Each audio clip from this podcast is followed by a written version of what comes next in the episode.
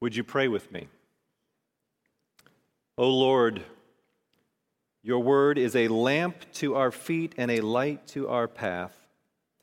Give us grace to receive your truth in faith and love, and the strength to follow on the path that you set before us.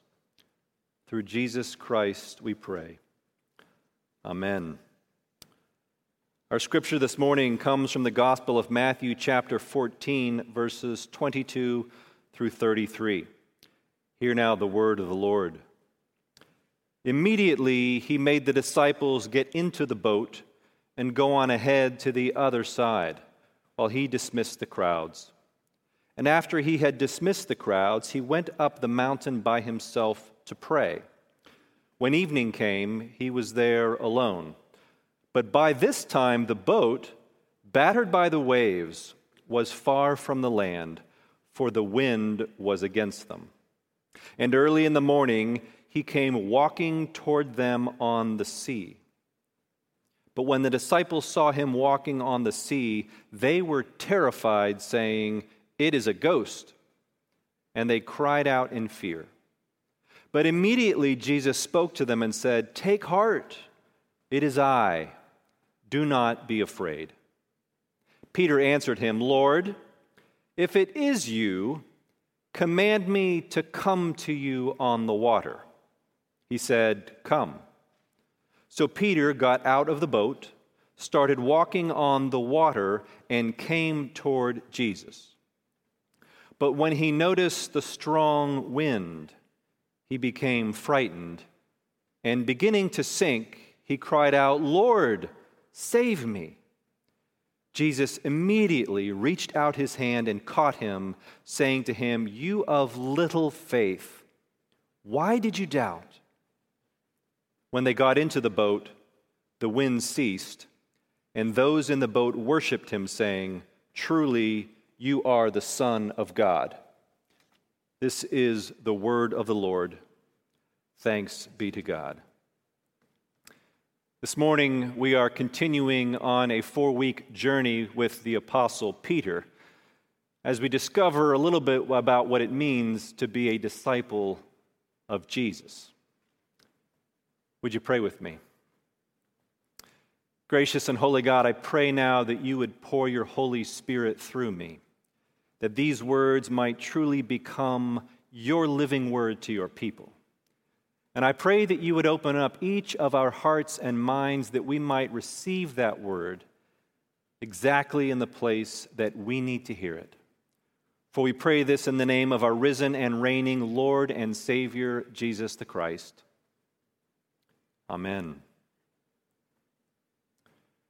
Surely the Apostle Peter is one of the most fascinating characters in all of Scripture.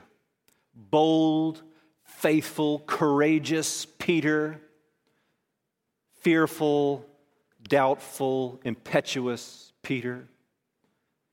Peter experiences the highest of the highs and the lowest of the lows. The reason I like Peter so much,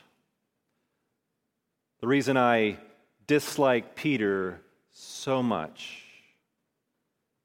is that I am Peter. Perhaps some of you are Peter as well.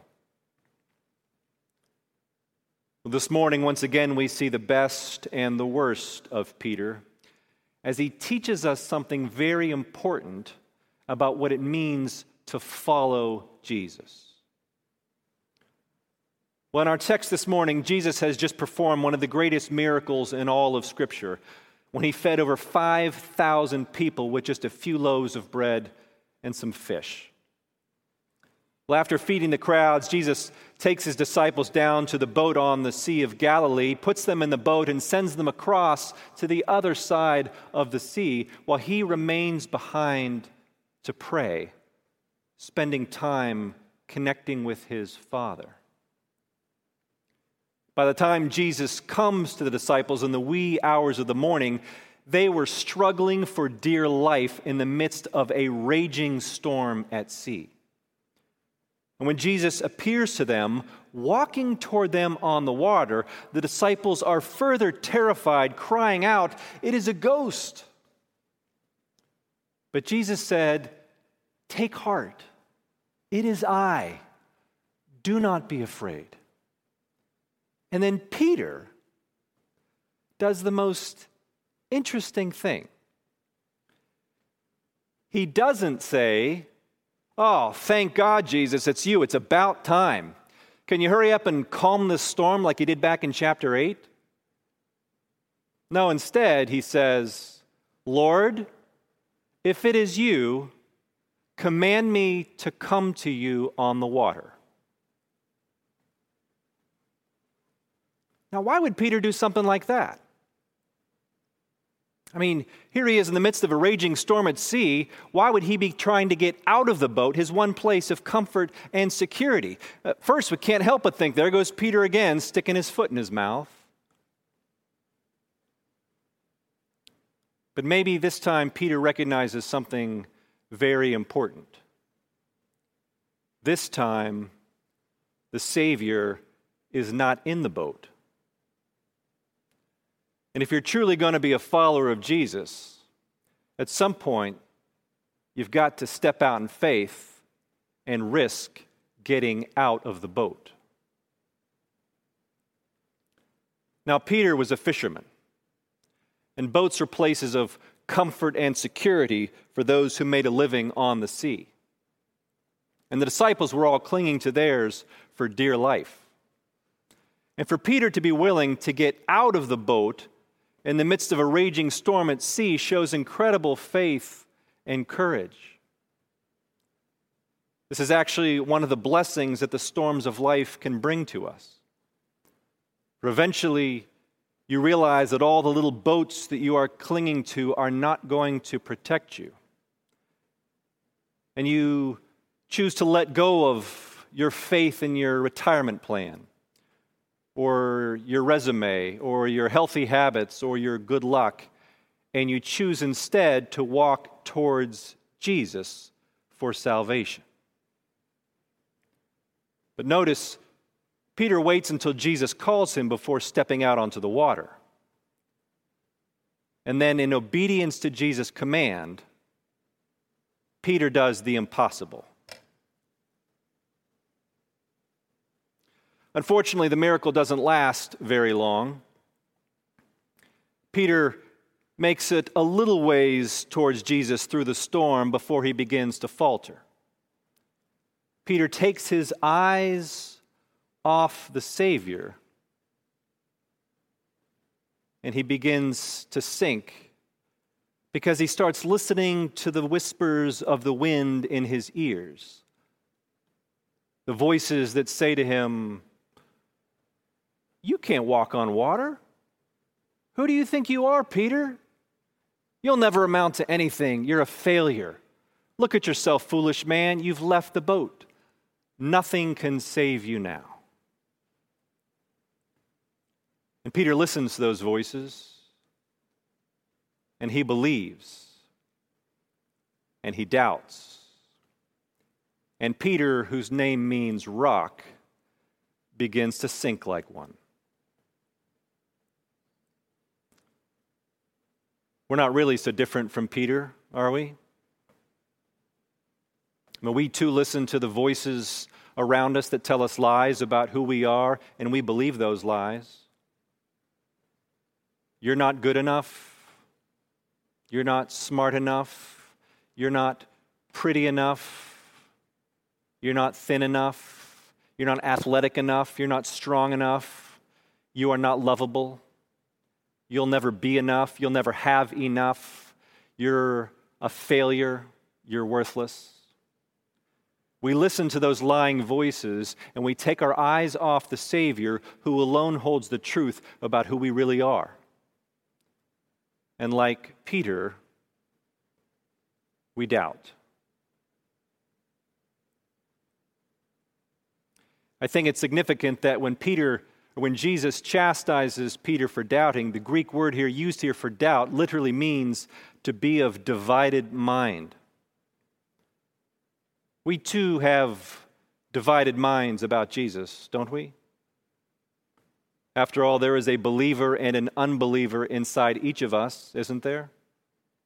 I mean, we say we believe and we want to follow Jesus, but when push comes to shove, when we're called to deny ourselves and take up our cross, when we have to make difficult decisions about our priorities and commitments and finances, when we're called to put the needs of others ahead of our own, when our political allegiances begin to conflict with Jesus' commands and the gospel, well, we tend to look around for someone else to save us. We, we want to follow Jesus. We want to serve our Lord. We just want to serve other gods as well, just to hedge our bets. It's kind of like back in the book of 1 Kings when the prophet Elijah challenged the 450 prophets of Baal to a showdown on Mount Carmel. Elijah was frustrated with the Israelites because they were divided in their worship. They wanted to serve Yahweh their God, but they also wanted to serve Baal, the local Canaanite fertility god, as well, just to hedge their bets. And Elijah says to the people, How long will you go limping with two opinions. If the Lord is God, then serve him. If Baal, then serve him. You've got to choose. For as long as you are divided between your devotion to Jesus and the other gods we make for ourselves, you may be able to spiritually limp your way along in life. But when the storm comes, you'll sink like a rock. Now, like Peter, we may be able to struggle our way a bit through the storm. But when we take our eyes off Jesus and begin to sink, we quickly, quickly look around for another lifeboat to hold on to to save us. We try a, a new relationship, a new job. We buy a new outfit. We start a new diet. We look for a new church. We try to save up a little extra stash of cash, thinking somehow that will protect us. We buy the self help books, being deluded into thinking that we can actually save ourselves. But even the title betrays itself. If you need the book, it's not self help. We've completely confused what we think we want with what we really need. The trouble is that most of what we want will drown us. And most of us have a very hard time accepting what we really need. And what we really need, what we all really need, what our world really needs, is a Savior. Fortunately, Peter recognizes what he needs before it's too late. And he cries out to Jesus, Lord, save me. Notice Peter does not try to get back to the boat, his one place of comfort and security. Instead, he casts himself on Jesus, the one in whom heaven and earth are joined together. And Jesus immediately reaches out and grabs hold of Peter. And then Jesus pulls down the power of heaven as he pulls Peter up out of the waters of chaos from death to new life, despite his little faith, despite his failure. Of course, as you all know, this wouldn't be Peter's last or his worst failure. Early on the morning of Good Friday, at just about the same hour, Peter is once again trying to make his way to Jesus through the storm of Jesus' betrayal and arrest. And again, Peter enters the ring against the voices that whisper in his ear. You were one of his disciples, weren't you? And again, Peter makes it a little ways to the storm before he gets hit once, twice, three times before the cock crows, and Peter once again goes down like a rock.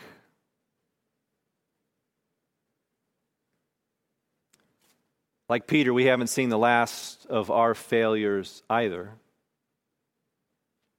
But the good news here is that our failure is not the last word. Our weak, faltering, divided faith is not the end of the story. Though we too waver between our devotion to Jesus and the other idols we collect for ourselves, the reality is that it is not our faithfulness that saves us, but Christ's. It is His faithfulness that reaches out and grabs hold of us and will not let us go. It is His faithfulness that reaches down and pulls us up out of the waters of death and gives us new life. But Jesus doesn't save us so we can just sit back in the boat and enjoy the ride. No, He saves us so that we can join Him in His mission to save this world, even when you're in the middle of a storm. And one of the things I find most fascinating about this passage is that the storm does not cease when Jesus pulls Peter up out of the water. Have you ever noticed that? Now, for a little while, Peter and Jesus walk together on the water right through the storm. Can you imagine what that must have been like?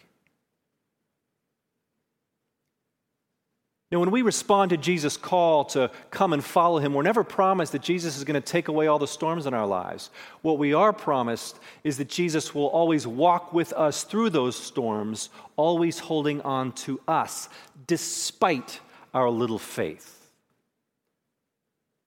Because even a little faith is enough for Jesus, as long as we stay fixed on him.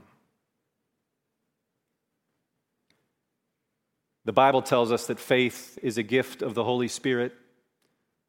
But whether you exercise that faith is, is up to you. You've got to test it, stretch it, try it, use it, just like you would any other gift that God has given you.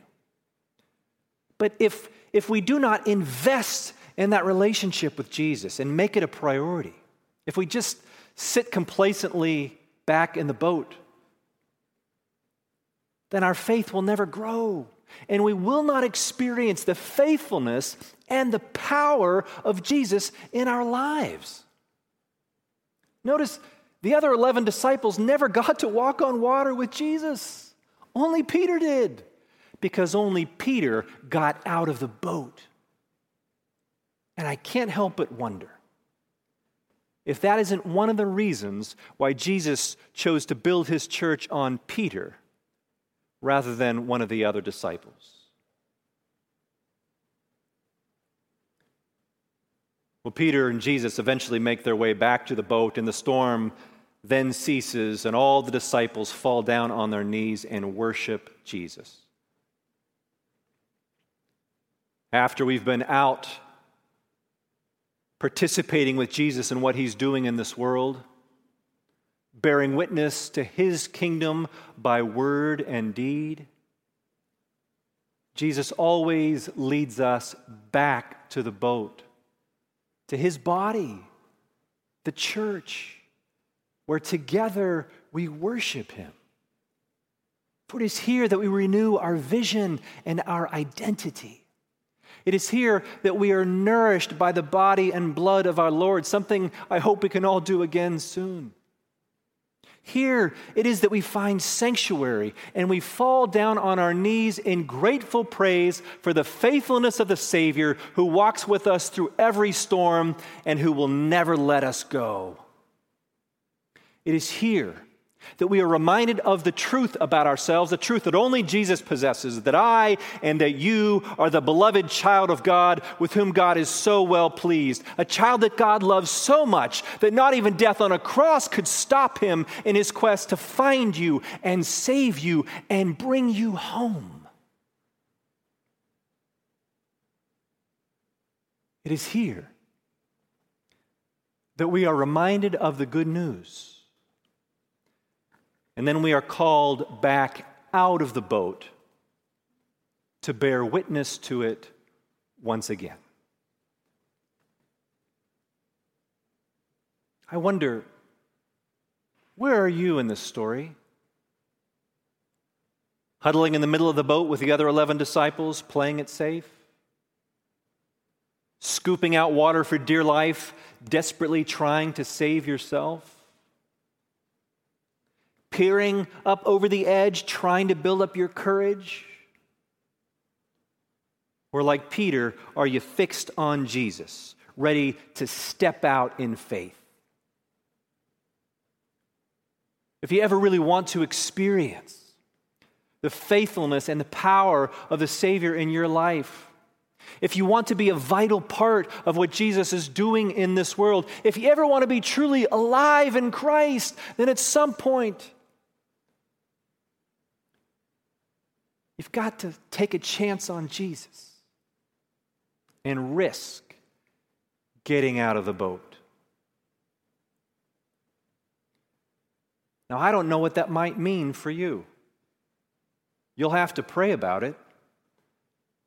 Maybe it's, it's agreeing to serve as an elder or deacon for our congregation. Maybe it's making a greater financial commitment to the ministry of Jesus Christ in and through this church. Maybe it's committing to spend at least 15 minutes a day with Jesus and His Word. Maybe it's committing to serve those less fortunate to you in a new way that might be uncomfortable for you. Maybe it's sharing the gospel with someone in your life who desperately needs a Savior, which might be uncomfortable for you. Maybe it's flipping through the church directory and reaching out to other members of our church family just to check in on them and see if they're doing okay through one of the worst social and political and economic storms our country has ever seen. It's been five months since we've worshiped here together, and we need to stay connected. Are you willing to, to make five phone calls a week to members of our church family? For maybe Jesus is calling you to act as his hand, to reach out and grab hold of someone who may be drowning in their loneliness or their grief or their fear or their discouragement and let them know that they are not alone. I don't know what it is that Jesus might be calling you to do, but whatever it is, the Savior is calling you is calling me, is calling all of us to get out of the boat. The next move is yours. In the name of the Father, Son, and Holy Spirit, amen.